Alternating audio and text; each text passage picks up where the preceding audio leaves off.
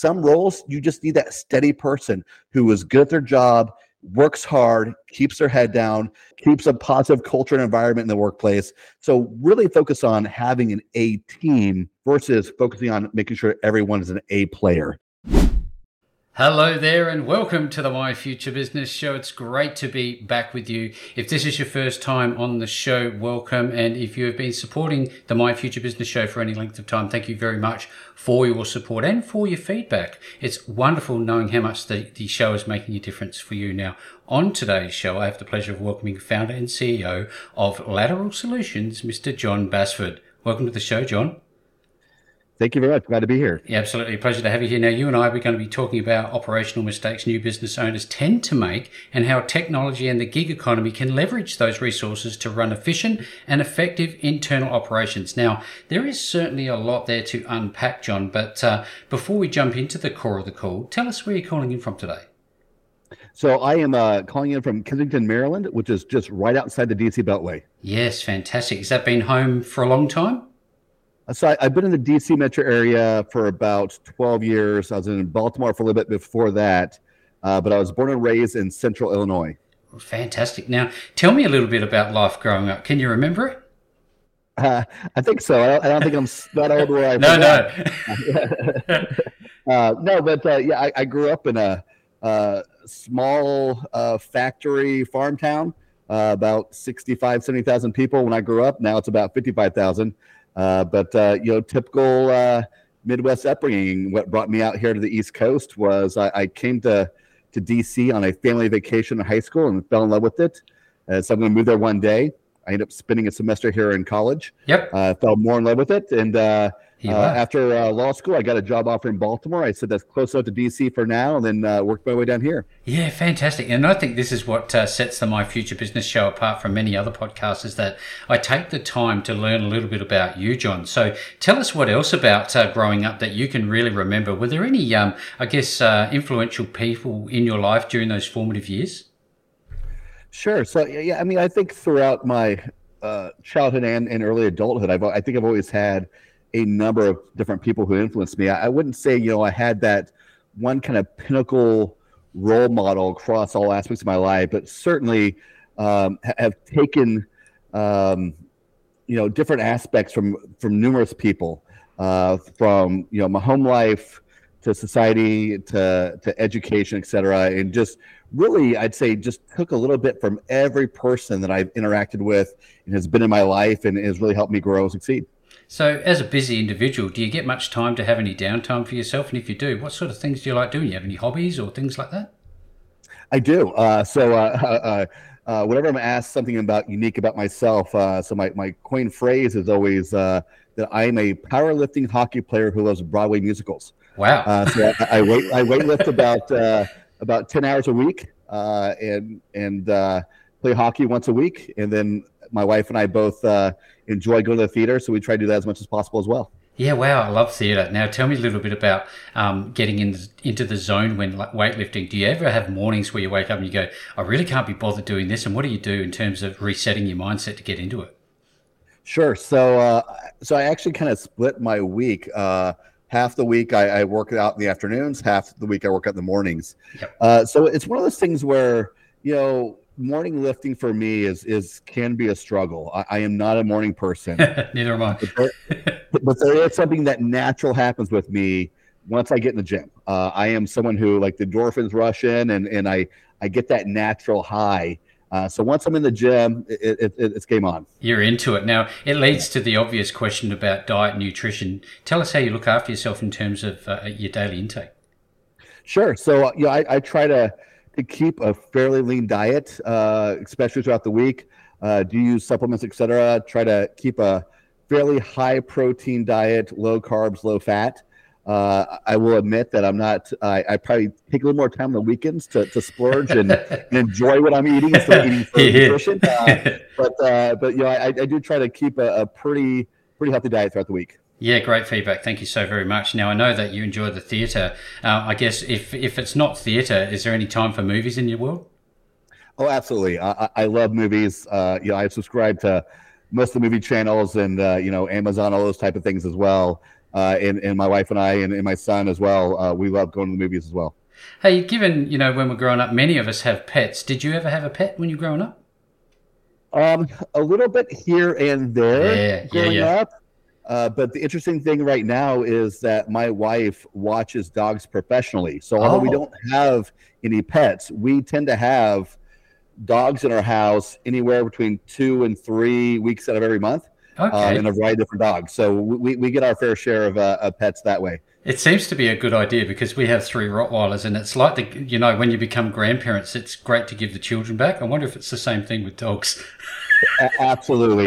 You know, we have we have our favorites. Actually, one of our favorites is is leaving our house right now as we speak. Uh, so uh, it, it's it's really kind of interesting to see the different personalities and and what you like and dislike about a dog. And uh, we're hoping to to get one ourselves here in the next year or two. Yep. Uh, but uh, for now, we're we're enjoying the dogs that come and go. You're clearly a person who loves entertainment and going out and about. Do you like to go and listen to music and be in sort of that social environment? Is that something you enjoy? Well, Oh, absolutely. Uh, so in the United States, my favorite music town is Austin. Uh, Ah, I don't go there a whole lot. Uh, my wife and I are actually headed to uh, Nashville uh, Oh. here in two weeks uh, for a, uh training conference for myself, and, and I'm bringing her along because she's never been to Nashville. But we will absolutely be out listening to live music when we go. You know what? You know, you're traveling around a lot. You're doing speaking, which I'd love to talk to you about later on. But in all of this, as as a human being, as somebody who may enjoy this, do you give yourself permission to have downtime? Absolutely. Uh, you know, again, I think a lot of times my downtime is is usually spent, you know, kind of vegging out from the TV, just relaxing, not thinking about work, not thinking about life. Um, I also do take time to to meditate. Uh, Yep. I try to do it twice a day. Uh, so that although it's a little different, you know, kind of downtime, uh, but it really is a, a great time to just, you know, become present, center myself, and and and let the the worries and, and struggles of, of entrepreneurial life uh, kind of fade away and, and, and just enjoy the moment. Well, it's a good segue that you mentioned entrepreneurial life because I remember washing cars was one of my first entrepreneur, entrepreneurial exposures. What do you What do you recall about yours? You know, I'm not quite sure on that, to be honest with you. Uh, you know, I'm not, I, someone who, who went to law school, I'm not sure that the entrepreneurial life was, was really something that I had in, in my Planned. forecast Yeah. uh, throughout early years and in college. Uh, but it really has served me well. And I, I think one of the first instances where I really had it set in my mind that I, I wanted to be an entrepreneur from a, a consultant aspect was I, I was working for an organization. And I've been trying to get the CEO to, to, to do something that I, I thought was right for the organization. And it just kept falling on deaf ears, deaf ears. Yep. Then we, we hired a consultant who told him exactly what I've been telling him for months, and he followed their advice. I'm like, that's what I need to be doing. Um, and so that actually was my first kind of inkling into, you know, I need to step out of W two life and and be on my own and be a consultant and Yep. and kind of have that that expertise kind of helmet on my head. Jon, that's great feedback. Thank you so very much. Now, I think it's a great, uh, I guess, again, segue into learning a little bit about your former, I guess, educational background and professional background. Would you mind sharing? Yeah, absolutely. So uh, uh, I went to uh, a, a small Division three school um, in my hometown. Uh, majored in philosophy with a minor in political science. Uh, as I mentioned before, I, I did spend a semester in D.C. I actually did a, uh, a class in Paris as well for a few weeks. Uh, so I definitely took advantage of a lot of opportunities that came my way uh, throughout my education. Um, after undergrad, I did immediately go into law school, uh, Yeah. where I graduated from there. Um, and then uh, from there, again, I, I mentioned before, I, I moved up to Baltimore. Uh, I ended up go, going on from there and, and getting my MBA a couple of years later.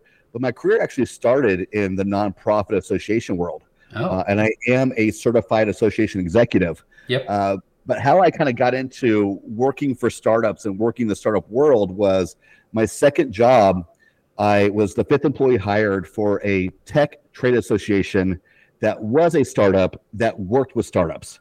So I kind of had this double immersion into the startup world. And so when I went, went out on consulting, uh, some of my former bosses from there uh, were launching new companies and organizations. And so I helped them launch operations. So that's really how I got my start in the consulting side. Uh, we're going to be talking a lot more about that in a moment, Jon. But I'd love to know, given you know, I remember leaving college and thinking I've had enough of learning. Do you think that lifelong learning is important? Is it, and is it something that you embrace? Absolutely. You know, I, I, I should say that you know I've always enjoyed school. Yep. Uh, for the most part, school has always come fairly easy to me. Yep. Uh, one exception was law school. That is a totally different beast. uh, but the, the, law school certainly, you know, uh, was an educational experience like none other. Yep. And you know, throughout my um, professionalism and, and, and just personal life, I've always continued to read, to grow. So I, I absolutely believe in continual uh, personal and professional development through a number of different avenues. Do you prefer like hardback, uh, paperbacks, or audiobooks? Uh, so I, I, prefer paperback. Uh, so it's easier to to travel with. Yep. I, I, tend to uh, you know underline and take notes in books I read, and so the you know pen will fit better in it. Uh, but I, I, it's hard for me to transition to uh, the digital books. And now I know a lot of people who start off with a law degree or whatever course of uh, education you started with, Jon, oftentimes never lean back into it or get any value from it. Do you think that there are any elements from all of the qualifications that you have that you are still applying today? Yeah, so you know, even though I never practiced law and had that traditional law career, mm-hmm. uh, running internal operations uh, certainly I use my law degree on an, an everyday basis. You know, yep. whether it is dealing with legal HR issues, uh, contract review, all of those type of things. And certainly, you know, law school is, is not just about learning the law, but learning how to think like a lawyer, being able to evaluate, being able to analyze. And so I absolutely use those skills every single day. Yeah, no, I think it's important everybody knows there's certainly a lot of uh, positive testimonials that have come back that I'm reading through your uh, thinklateral.com uh, website. That's a real credit to you. So uh, later on, we'll be sharing that information. But um, given all of the services and your experiences uh, in the business world, what's the one thing that you do personally the best? Sure. You know, I would say that being a jack of all trades, master of none. Yep. And why that's important, what I do is, again, you know, overseeing accounting, finance, HR, legal, tech administration, culture, you know, governance, all these different aspects. I really have to know and understand a little bit, you know, maybe more than a little bit, but at least a little bit of every single one of these areas so that I can, you know, you know, see where roadmaps may be coming ahead, be able to strategize, et cetera, so it really is important to have a, a basic understanding of all these areas, and and that's really uh, something that's really helped me stand out my career. It's a well-rounded approach, that's for sure and certain. Now, before we um, shift gears and, and talk directly about that, I'm wondering. I have a bucket list, and I know that it's only half filled. Have you got a bucket list, and what would you like to do in your life? Sure. So let me think here. Um, there's so much. yeah, yeah, yeah. Um, so I would like to go skydiving. Uh, oh. As someone who is a little bit afraid of heights, oh, nothing yes. too severe, but uh, skydiving is on my list. Uh, there are a number of places. Travel is a, a, big part of, of a bucket list for me. Yep. Um, you know, going to Greece, going to Italy, Australia, South Africa, going on an African safari. Uh, my um, my next big trip I'm looking at is is going to Alaska. It's actually my mom's dream trip, oh. and I promised I would get her there. Uh, so travel is a huge, huge part uh, of my bucket list. You know, dreaming a, lot about these things is very important. I, I, know that you know I take a lot away from you know the classics like Zig Ziglar and all those thing, all those people that talk about this this idea that you know if you think it, it's going to start to become and manifest itself in life. Do you do you sort of uh, subscribe to that sort of thing? Yeah, absolutely. Uh, you know, I would say certainly on the professional and in personal development and in you, you, know aspects of my life that I that I want to achieve. You know, when, yeah. when I am meditating, I, I you know I think about the amount of money that I want to have and earn, and in the different ways I could do that uh, through my business and uh, manifest my my dream home. My wife and I have a, a street picked out that's doing a lot of uh, new construction development, and we've we've kind of honed in on this street and, and where we want to live. And beautiful. Uh, so, you know, that's our, you know, our goal is to be, um, you know, in the process of, of, of building a home or, or, purchasing a home that's been built in the next 12 months. So I yeah. certainly, you know, bring all of that into, into my meditation and manifestation. And, and the secret is really to try to, try to envision yourself as already being in that moment, right? That, that's what a lot of mindfulness people teach is, is, is to, to pretend you're already there um, and believe it and have those feelings, and it helps manifest those aspects. That's great feedback. Thank you very much, Jon. Now, given your background in philosophy with your degree and all the experiences that you have, I have a two part question for you, if you don't mind. What's your life philosophy? You know, your beliefs, concepts, and attitude towards life in general? Sure. So, um, you know that that is that is a tricky one. Mm-hmm. Um, so, uh, as someone who grew up uh, in the Midwest in, yep. in a in a very you know Christian biblical environment, um, and someone who began to challenge that and and go went on to become a philosophy major who uh, I did my senior thesis on Nietzsche uh, and his view God is dead and what that means. Um, uh, what, I, what I'm getting to with that is uh, one of my life philosophies is that life is all about perspective. Yep. Uh, there are very, very, very few truths um, as we tend to uh, translate a lot of opinions uh, that we have into being truth, right, with a capital T. Yeah. Um, and that's that's that's one aspect of my of my philosophy of life is is really just if we can just learn to see things as perspectives uh, and lack of truths, it, it really allows us to open up ourselves to other ideas, other opinions, and be able to relate to people a lot better than, than what we currently do. And I certainly take that throughout my, my professional career, career, my personal life. Uh, but that's a big aspect of, of my belief system. Thank you again. Now, if life is a mirror and we reflect the five people that we hang around, how important is to choose a good circle of uh, people to be around in your life? No, absolutely. You know, I, would say in my life, I have some great people that fit a lot of different buckets for me. Uh. You know, I have the people who are just constant love and support, right? I think everyone needs those, but I also have those those best friends and those mentors in my life that challenge me when they hear about my crazy new entrepreneurial uh, endeavor. Uh, yep. They push back and, and say, "You're crazy. Have you done this and that? What, what are you thinking? That's never going to work." Yep. Uh, yep. You can ignore them, uh, but but it's it's good to have that pushback, right? So I think it's it's good to have that that great circle of everyone who kind of cares and loves about you, but those who just just support you no matter what, and yep. those people who still love you but will push back as well. Yeah, you absolutely need them. I, I also wonder about your professional philosophy, you know, how you approach your work and how you help the clients that you work with approach theirs.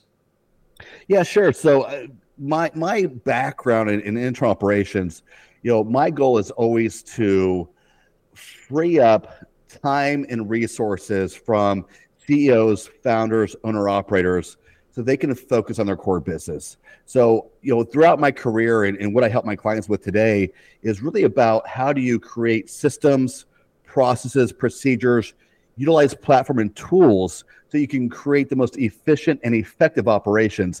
That's really my my philosophy, mindset, my mindset going into helping my clients. And it really, you know, dates back to when I was a W two employee as well. But I certainly bring that to all the clients I'm trying to help today. So, what? Uh, who is your ideal client? Is it small to medium to large organizations, or all of them? Yes. So, predominantly small to medium. Uh, yeah. Probably definitely more on that smaller size. And the main thing for us that that determines a good fit, you know, more than you know, are you five, uh, you know, a million dollar budget or five million dollar budget or ten million dollar budget? Yeah. The thing for us is we need to work with with clients that are on a growth trajectory. Um, you know, if you're someone who's just says, "Hey, we've been in business for seven years. Things are great. Uh, we're happy where they are," you're never going to hire us. Uh, yep. you, you, know, you're just not going to. It's more that company that says, "Hey, we've been doing two million dollars for the past three years. We want to hit five and ten million. We know that something that we have to do to get there is a step out of this internal operation function, and we need your help to do it." Yeah, I have so many um, questions lined up for you. You're a wealth of knowledge, that's for sure. And so, absolutely loving this call as uh, the My Future Business audience would be as well. But I'm really interested, uh, Jon, to ask you about the gig economy and what part it should play in small businesses and startups. Yeah, so I'll, I'll, actually give you a little anecdotal uh, uh, uh, uh recap of a call I had earlier today. this is a, again a, a small business, you know, probably doing about a half million dollars a year, and they were talking to me about needing a, a potential chief of staff, and then they were talking about needing someone to help them organize and launch their CRM system. And I said, hey, yeah. you know, they, they'd used a consulting firm that, that didn't work for them, um, you know, price wise, et cetera. I said, have you looked at Upwork? uh, Upwork is a great tool that I use, you know, as part of the gig economy. And he said, I hadn't. Um, I said, well, Ah. there, there's your key, right? You can hone in on someone who specializes in that particular CRM. You can set the terms of, of how you're going to pay all, you know, up front, you know, milestones, whatever it may be, but you really need to utilize that. So you're getting your expertise you need for that one particular task without, you know, overspending on other areas. Um, so that's to me where, where the gig economy really comes into play. When, when you are a small organization, small company, and you need a particular skill set, but don't need them full time all the time, but just need them for that project, the gig economy is a great way to grow your business, get the expertise you need without having that part of your annual budget. Yeah, I know there's certainly um, quite a lot of skill sets out there that are available. Um, now, tell me a little bit about how much technology should play uh, as part of a startup or an existing business. Yeah, I, I, I, you know, it's impossible to talk about operations effectiveness and efficiency without talking about technology. Yeah. Uh, you know, everything from you know Zapier. You know, it, it's that's something that I got into this year with with my own business and our marketing functions was utilizing Zapier. And you know, when something came in this form, it got sent to our CRM, which got sent to our our email system, which got sent to our texting system. Uh, so you know, if you really want to um, be a company that's growing and being efficient, being effective, you've got to find the right tools and technology. Now, the caveat for that is I I have two, if you if you don't mind. Yeah, yeah. One- is a lot of companies, small companies, they get uh, caught up in some of the bigger buzz companies. I'm not Mm. going to mention any names, but they're enterprise systems. Yep. And you know, people always ask, "Well, what do I think about this one or that?" When I said it's great, the great thing about that system is that it will do everything you want to do. The bad thing about that system is it will do everything you want it to do. And the problem is, is that it costs money Lots developer time, developer work to, to make it do exactly what you want to do. Yeah. So I always do encourage smaller businesses, startups, you know, to look at the things that are more cloud-based, out of the box, um, that that don't quite have that customization aspects to it, but you can still utilize those systems. Um, I know I said there was a second point here, and I, I, I'm, I'm uh, drawing a blank here. Oh, I know what it was. Um, the other aspect is companies also tend to to chase, you know, shiny objects. Yes. yeah. Uh, and what, what they end up doing is having a, a spider web of connectivity of all their different software products they're using because they didn't have a strategy going into it of, of what do we want to accomplish? What are the best tools to do that? And do these tools work together? So when they don't work together, you end up having a lot of co- connectivity software in between your software, um, and it becomes a spider web. So, you know, I always encourage people to really kind of lay out your strategy, technology wise, uh, of the various things that you need and, and trying to accomplish, and make sure it all works together. there seems to be a very big difference between needs and wants in terms of technology um, stack. And now uh, it's important that obviously people reach out to you if they want to know more about that. And we're going to be sharing your information in a little while, uh, Jon. Now I'm wondering, which leads on from my question about technology, is in, it's to do with automation and in particular AI. What's your perspective on these things? You know, um, automation is, is something that I use all day. You know, every day. Yeah. Uh, I'm a, I'm a big believer, ex- even in the internal operations functions where I where I really focus. You know, the accounting system, the HR systems, all of those type of things, is is having systems that really work well with one another and and and automate the process. Right. Um, Yep. You know, think about HR. You know, ten years ago when you went and got applied to somewhere, you you filled out your W two um, on paper. You did your I nine on paper. You you filled out your health benefits by paper. You did all this by paper. Now and then they had to submit that to your to your both your your broker um, and to your payroll company. Now it's all linked together. So you fill out a few forms online. It goes to all the places. It automatically gets mapped uh, to your um, to your payroll uh, for any deductions, that sort of thing, reporting. But then it also goes to your broker. So again, that really kind of automates the process instead of doing that that old school uh, paper aspect. Uh, when it comes to AI, you know that's that's to me is a is a big buzzword today. Yeah. I think a lot of times when we're talking about AI, we're we're actually really talking about things, machine learning, machine intelligence that's been going on for decades. Long time. Uh, and, and and the true AI is is I think, far more advanced than what most people are really utilizing what they call AI. Uh, but it, it, it is the future, right? Uh, I know there's a lot of fear out there about AI replacing writers and all these type of things, but you know, when it really comes down to it, nothing I don't think will ever truly uh, replace that that that human mind aspect of all this stuff. But it's it, it's something that um, you know I, I, read about it and even write about a little bit uh, from that perspective. But uh, yep. it's it's going to be very interesting to see where AI goes. It's a it's a watch this space thing, isn't it, uh, Jon? Yeah. Now, what are some of the common operational mistakes made by founders and startups of small businesses?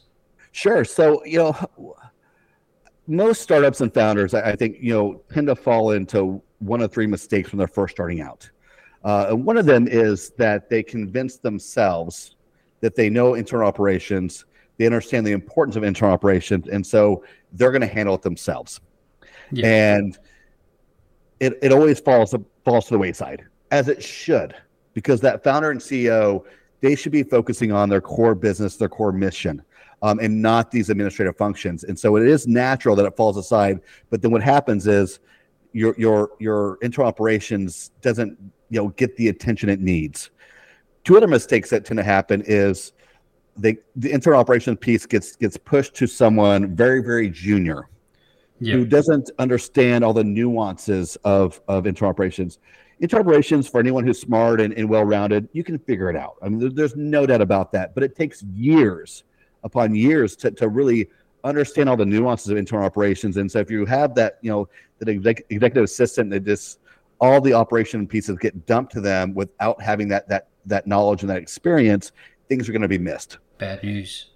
Another mistake that I see is when companies are starting out is if they don't want to do it themselves and don't want to trust a junior person, they tend to overpay.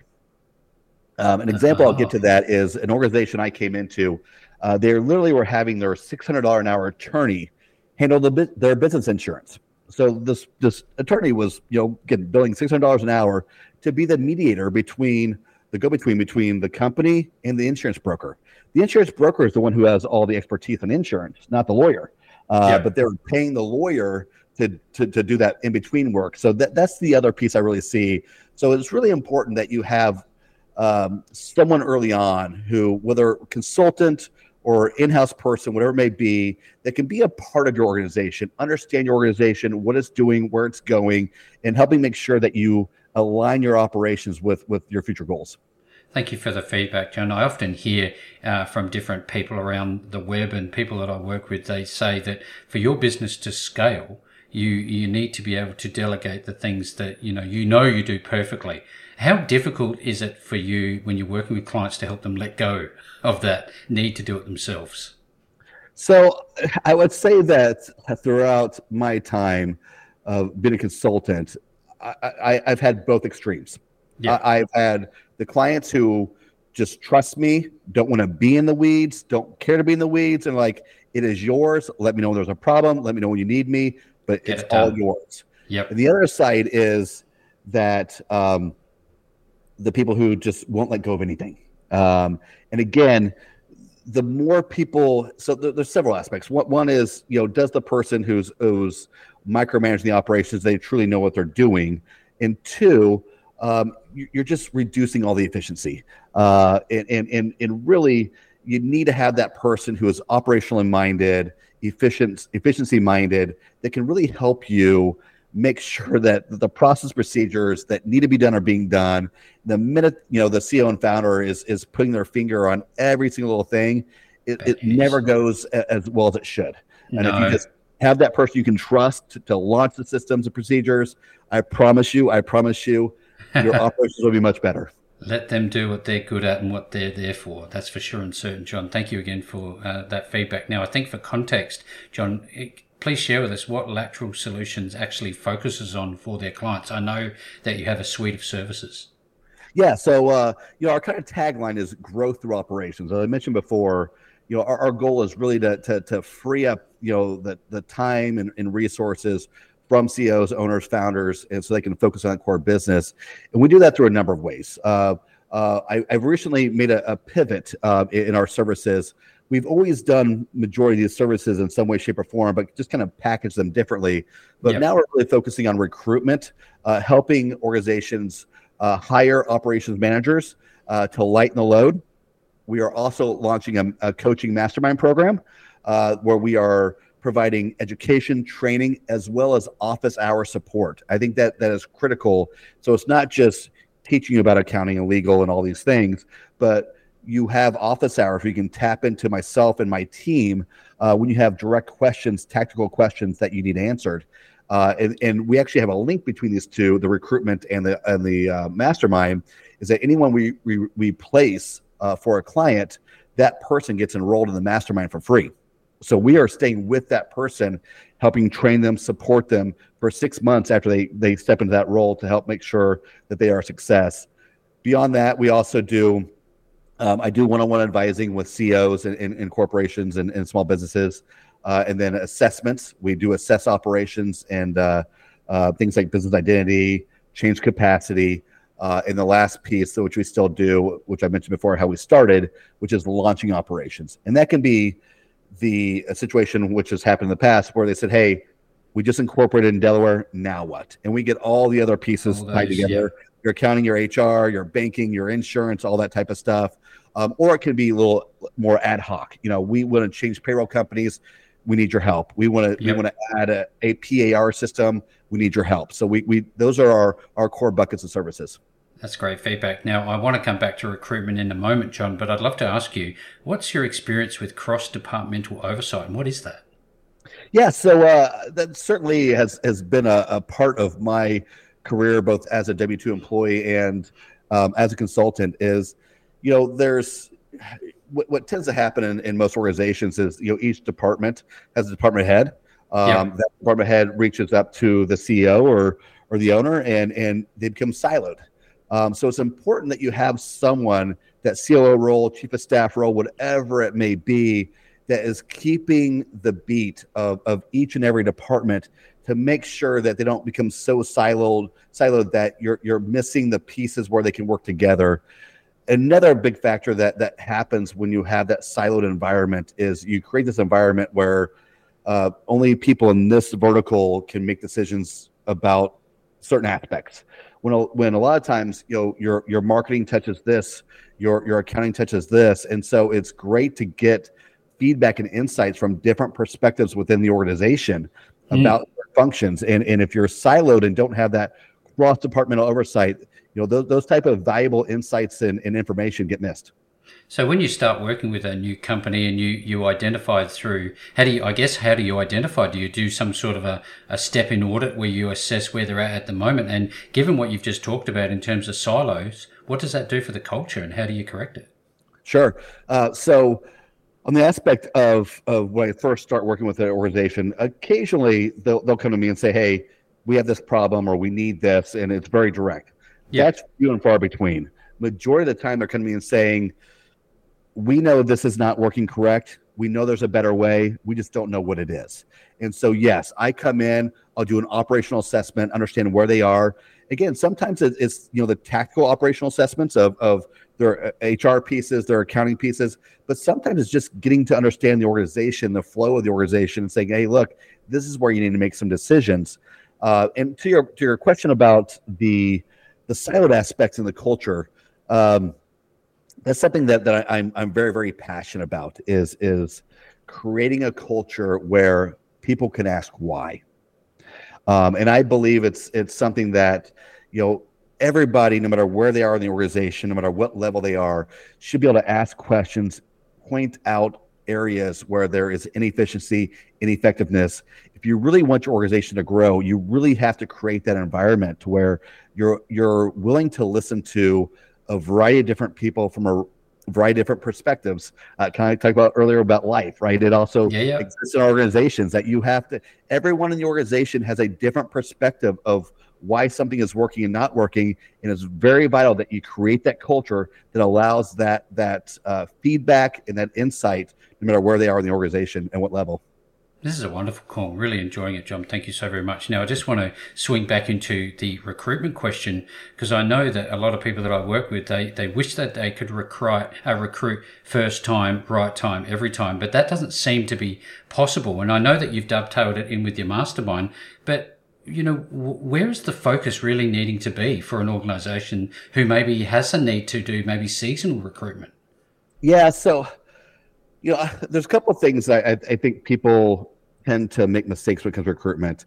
Um, I, I, am a big believer in in you know hire slow, fire quick. Um, Just some regard, right? I, I don't, I am not a big believer in creating this cutthroat environment where you get one chance and you're out.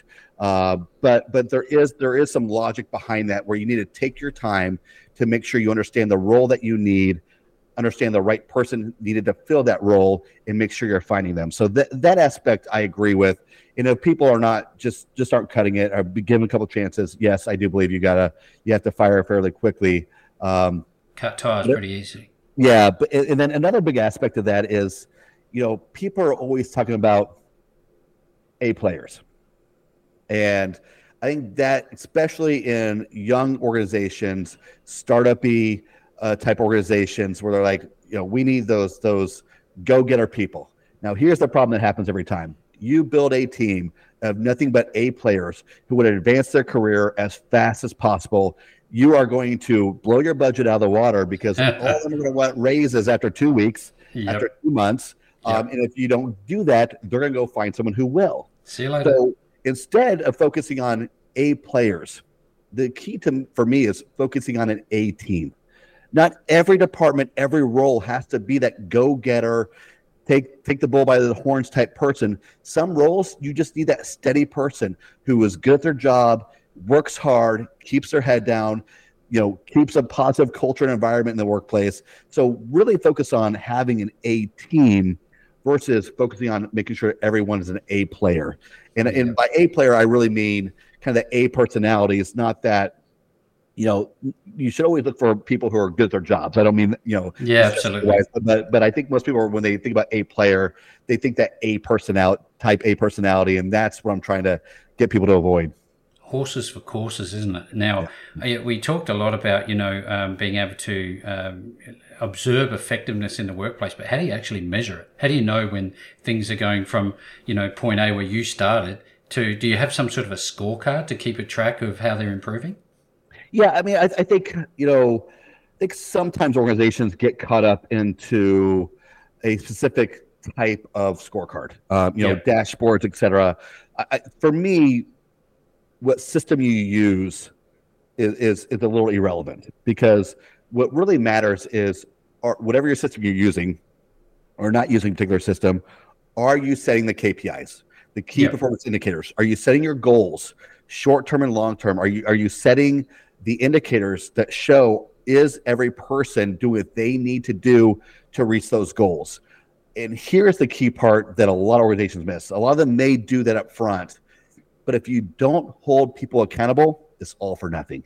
And that is the piece that gets missed the most often is that if, if you're not holding people accountable, you just wasted all those hours, all that time to set all this up. So that's the key piece is you got to set your set your goals, set your, your, your key performance indicators, but then at the end of the day, hold people accountable and make sure they're reaching those goals and those indicators.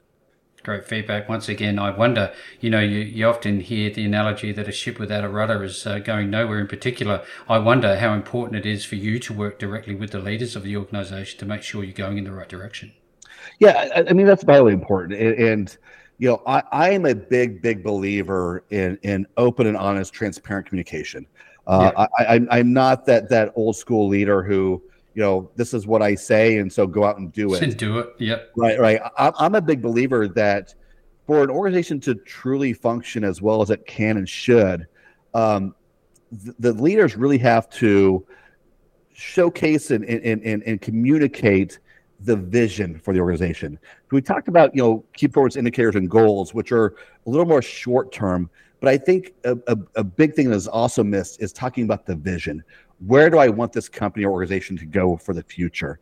And if you can communicate that to your staff, you know, while they're doing setting their goals and and working through the work workflow, they can keep their eye of like, look, you know, I just realized that although we're trying to reach here right now, yep. our ultimate goal is here. So if, if, if they know that, they need to find some ways to, to fine tune what they're doing, switch what they're doing, so they can leap over that initial goal and get far closer to that end goal, that vision goal, if you will. So I really think it's important that you know communication is very open, honest about about where we're going, what we want to do, what kind of culture we're trying to build here. Because if, if you don't communicate, um, you know the type of culture that you want to have one will form regardless um, yep. and one you don't want. So so kind of back to your question here is yes i mean it's vitally important that when i'm working with organization that i have some communication with with the ceo or, or the top executives. Even if I'm, my, my, my person is is maybe in the middle uh, it, it's vitally important that they're aware of what we're working on and, and, and what my strategy is and and and me understanding you know where they want to go these conversations never fail to impress me and leave me thinking, what can I do better in my organization? I'm looking forward to sharing how people can work with you in a moment. But I often ask this question for people who give speaking and you know do keynotes. How does it make you feel getting up in front of a, an, an, audience and giving a, a, talk? Do you do you thrive in that environment? Yeah, it, it's absolutely great, um, and it's something that uh, you know the last last year I've really been focusing on this this repositioning my business. But once that's up and running, I really want to spend some more time um, speaking more and, and and doing more business conferences. But it's it's it's great to be able to, you know, take take a the knowledge that I, I've gathered over over my you know 17 year career, um, and, and boil that down to you know sometimes it's you know it's a 45 minute talk sometimes it's a two and a half hour training uh, but it really it's really exciting to, to take all of that taking what I do, repackaging it for the audience, and really being able to provide some value value to them that they can take home and really um, change their organizations and advance their careers. As we move into the pointy end of the call, Jon, I'd love to talk a little bit about um, three different areas of your business. First of all, BizOps Masters. What's that about? So that that's the uh, the coaching mastermind uh, that I mentioned oh, right. earlier. Yeah, so yeah. That, that's it's really got a couple components. it's going to follow um, a typical uh, you know, coaching group coaching mastermind program where it's weekly Zoom calls, topical, and all the internal operational topics. We're going to bring in guest speakers, um, you know, accountants, lawyers, insurance brokers, those subject matter experts that can really go, you know, a little more in depth with each of these topics. And yeah. then what's really going to separate us from from other masterminds, and, and this is something I, am not really aware of, of anything hap- uh, other masterminds that are doing this, but we're going to have office hours that that really is going to allow uh, the members of, of the mastermind to, to call in and ask questions. So much operational time is wasted by trial and error um, in research. So if you can, if you have, you know, uh, you know, myself, who's you know experienced COO and VP of operations consultant, as well as my staff who are, are experienced in accounting and HR, if you can instead of spending hours researching, you can just you know schedule a time with us for 15 minutes, saying, "Hey, we decided we got to change payroll companies. What's your thoughts?" And I can I can I can spit off you know five to ten payroll companies I have direct experience with, pros and cons, can lay that out for you and say, "Look, I would focus on." You know, depending on what what your your issues are, I would focus on these areas. So I, I think that's going to be a, a huge part of, of value of the mastermind. And we're, we're launching our next cohort uh, this January. Great. Now on to StartOps. That's another arm of the business. Tell us about that. Yeah. So uh, when I was, was, talking earlier about uh, launching operations, that's what that piece is. And I, I right. phrase startups. Uh, so, so literally the, the, when I first started consulting, as I mentioned, uh, you know, I, I, had a former boss that came to me and said, "Hey, I'm actually starting a for-profit and a nonprofit, uh, and we need you to do what you did at, with us, you know, as VP of operations and launch yep. all these aspects." And so, um, you know, one of them really was came to me and said, "We've incorporated in Delaware. We are about to get some funding from from investors. We need to show them a real co- we're a real company, so we need to get all this set up now." Um, and we set up their banking, their EIN uh, their benefits and payroll, all of these things within 30 days. Um, it was the fastest I had ever done it because they were motivated in getting it done.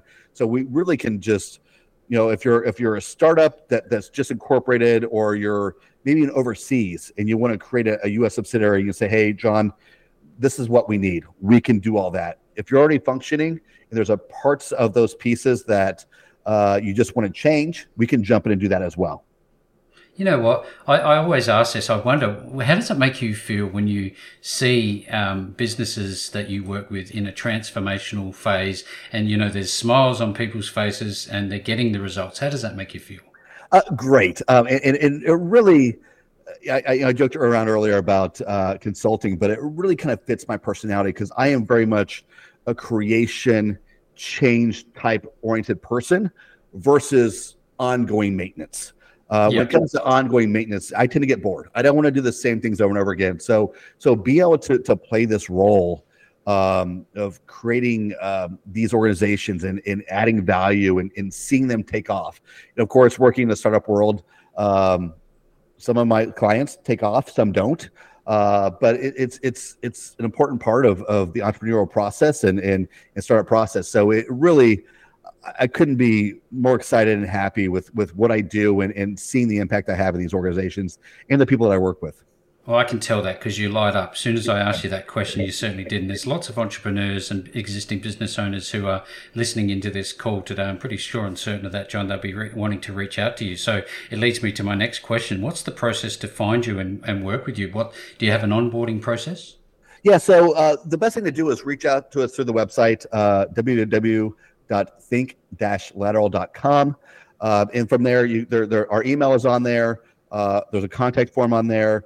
Obviously, we have a variety of different um, products and services that we offer. So the, the first thing to do is reach out, let us know, you know, what it is that that you're looking for, and it's absolutely okay to look reach out to us and say, we know we need something, but we don't know what it is.